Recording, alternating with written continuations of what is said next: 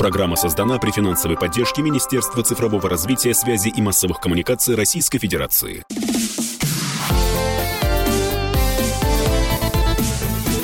Доброволец.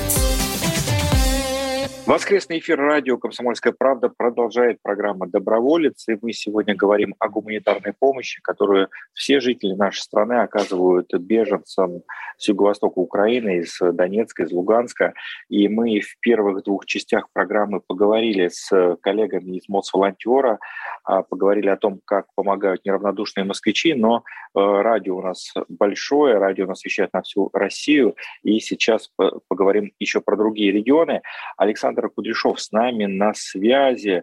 Александр является директором Росдетцентра. Это Российский детско-юношеский центр, который в том числе активно занимается волонтерской повесткой. Александр, вот как помогают россияне сейчас? Что делают ваши волонтеры? Добрый день, Вадим. Добрый день, уважаемые радиослушатели. Да, безусловно, Росдетцентр – это федеральная организация, которая в том числе занимается в первую очередь развитием российского движения школьников. Это наша основная цель – это создание единого целостного воспитательного пространства для школьников нашей страны как составную часть воспитательной системы. Безусловно, линейка проектов наша очень широкая, и особое внимание мы уделяем волонтерской деятельности. У нас есть отдельный проект, называется он «Добро не уходит на каникулы». Это проект в рамках нацпроекта образования, и направлен он в первую очередь для развития школьных добровольческих отрядов. Дети формируют некое сообщество, получают грантовую поддержку, развиваются в этом направлении. И, безусловно, когда мы столкнулись с ситуацией, что необходимо помочь беженцам, которые поступают в пункты временного нахождения, наши ребята, наши активисты российского движения школьников в первую очередь откликнулись и выступили с инициативой, что необходимо в первую очередь создать в нашем федеральном центре в Москве основной центр по сбору гуманитарной помощи первой необходимости и, безусловно, подключить все субъекты. И буквально там за несколько дней мы собрали в первую очередь весь необходимый перечень, который понадобился бы ребятам для такой хорошей адаптации на территории нашей страны, и доставили его во все пункты пребывания. Если говорить о том, что в этот перечень входит и вот чем могут помочь россияне, что сейчас наиболее актуально? Ну, на самом деле, в начале акции мы делали акцент на самых необходимых вещах. Это, в первую очередь, канцелярия, новая детская одежда, постельное белье. Но так как мы понимали, что для ребят еще очень важно организовывать досуг на местах, мы сформировали такой перечень уже из детских игрушек, из книг, настольных игр, развивающих наборов для детей. И, безусловно, для того, чтобы организовать вот этот вот сам образовательный процесс, для организации вот этих вот активностей мы подключили еще институт своих вожатых. У нас есть отдельный проект, он называется «Лига вожатых», целью которого является создание условий для развития профессиональной компетенции, повышения педагогического мастерства. И этот конкурс у нас реализуется с 2017 года. В настоящий момент по всей стране у нас есть 30 тысяч вожатых, которые работают во всероссийских детских центрах, международных детских центрах, в региональных детских центрах. И они в том числе непосредственно работают с детьми. И они в первую очередь откликнулись, они выехали в регионы, где находились беженцы, и сделали совместно с ними активности для того, чтобы у детей была такая более комфортная и успешная адаптация.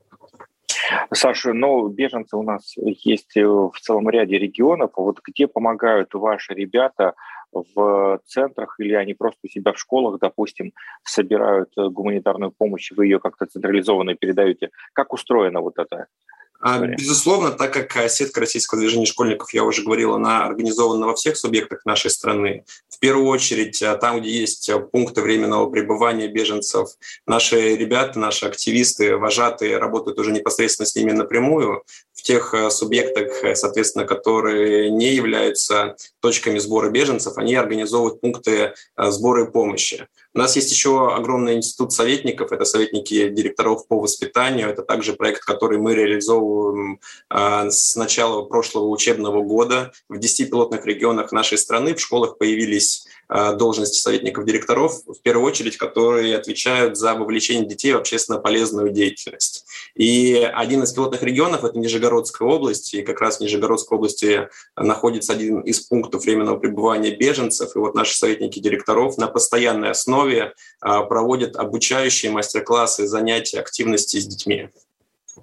Александр, а вот что нужно сделать, если в школе, где твой ребенок учится, пока еще такая кампания не началась, там, да, нету сбора гуманитарной помощи, вот может ли простой школьник стать инициатором подобной кампании? Как к этому учителя относятся, директора?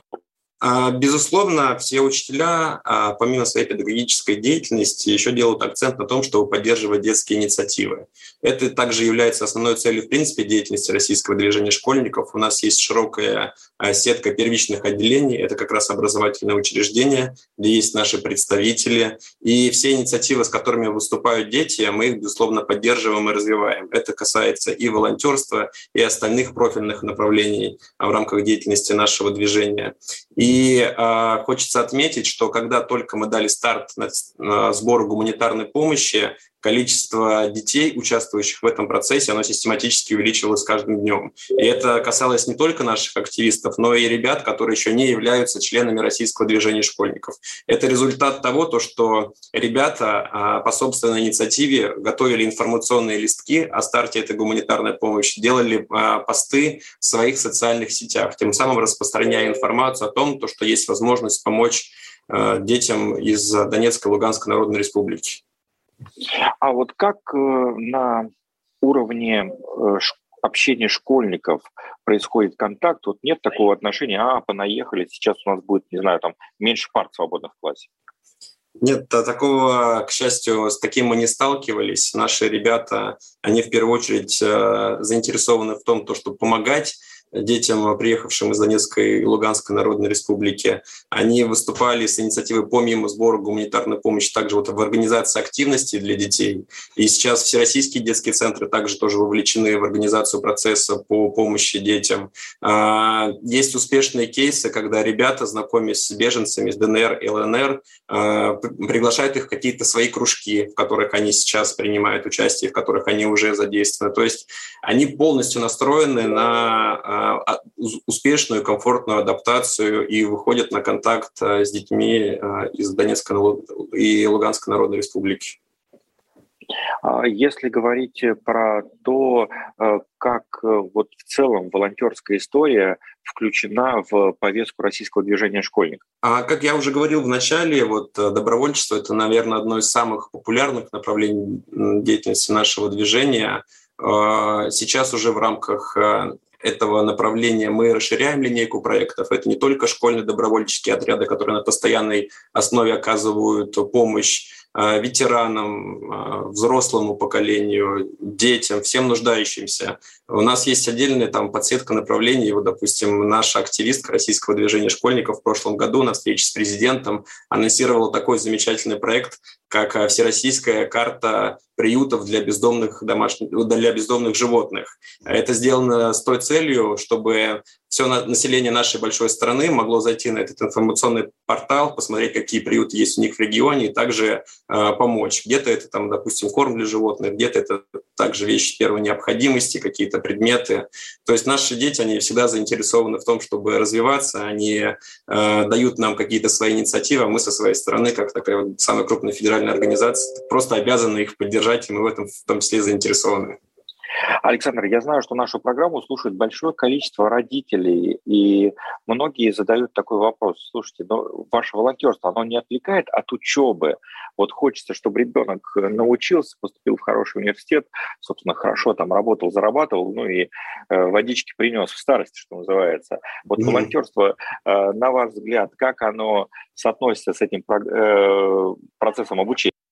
В первую очередь хочется сказать даже на личном примере. Моя карьера и моя деятельность в государственной политике, в общественных организациях тоже началась в свое время с волонтерства, потому что волонтерство — это, наверное, такой самый главный инструмент формирования многих ценностей, которые позволяют нам профессионально развиваться, позволяют нам накопить тот пул знакомых, экспертов, которые могут проконсультировать и помочь себе на жизненном пути. А что касается родительского сообщества, Российское движение школьников уже давно вышло за рамку работа только с детьми. У нас есть родительское крыло Российского движения школьников, которое мы создали в прошлом году. Это сетка родителей из всех субъектов нашей страны. И родители также участвуют вместе с детьми в оказании этой волонтерской помощи. Они поддерживают эту историю и также настроены на то, чтобы вот эта линейка, во-первых, проектов развивалась Российского движения школьников, и в том числе их дети участвовали в волонтерстве.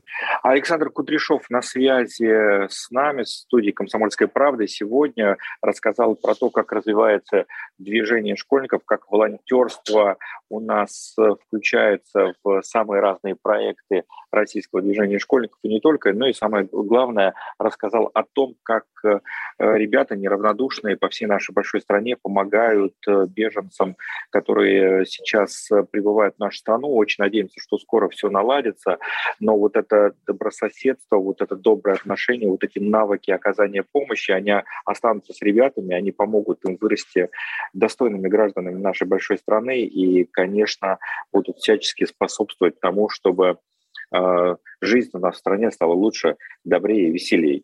Спасибо большое, дорогие друзья. Вот такой мы воскресный эфир завершаем. Радио «Комсомольская правда». С вами был Вадим Ковалев. До встречи в следующее воскресенье. Как всегда, воскресенье на Радио КП. Доброволец. Программа создана при финансовой поддержке Министерства цифрового развития, связи и массовых коммуникаций Российской Федерации. Если тебя спросят, что слушаешь, ответь уверенно. Радио «Комсомольская правда». Ведь Радио КП – это истории и сюжеты о людях, которые обсуждает весь мир.